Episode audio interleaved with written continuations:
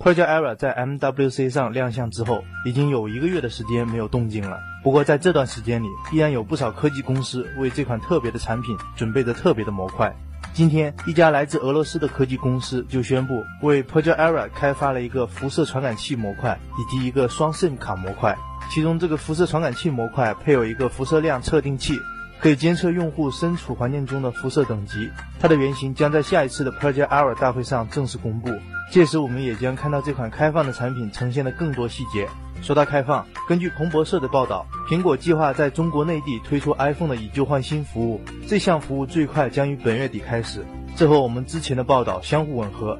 而享受这个服务的前提，就是以旧换新的产品必须是大陆、香港、澳门或者台湾购买的 iPhone。至于回收之后的产品，苹果将直接转卖给富士康，在通过翻新之后，富士康将会通过相关的网络商店进行出售。小编就有一台双卡双待的新款 iPhone，就是在大陆买的，不知道能值多少钱。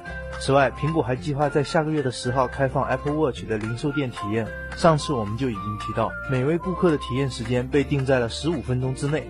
而现在看来，对于想要购买 18K 金色款 Apple Watch 的用户来说，试戴时间将会延长至普通版的两倍，也就是三十分钟。如此一来，小编来到零售店，肯定先会去土豪区看一看的。回到苹果的消息上，下一代 iPhone 的传闻再次到来。根据 Digitimes 的消息显示，四英寸版本的 iPhone 将会回到我们的视野。不过这一次的定位将会类似于 iPhone 5C，并且代工厂和新旗舰也有所不同。而 iPhone 六和六 Plus 则是会迎来常规的升级。考虑到 iPhone 5S 的服役时间也已经接近两年，升级的可能性还是有的。不过小编还是更期待 iPhone 上的 Force Touch。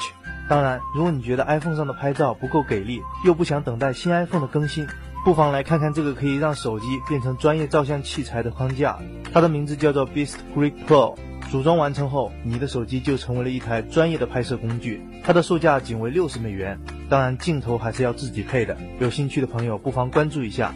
最后来看看国内的消息努比亚今天在北京推出了两款 Z9 系列的新品，Z9 Max 和 Z9 Mini。其中 Z9 Max 作为今年的旗舰产品，配备了一块5.5英寸的 1080p 屏幕，同时搭载了高通最新的骁龙810处理器，相机的参数也较为高端。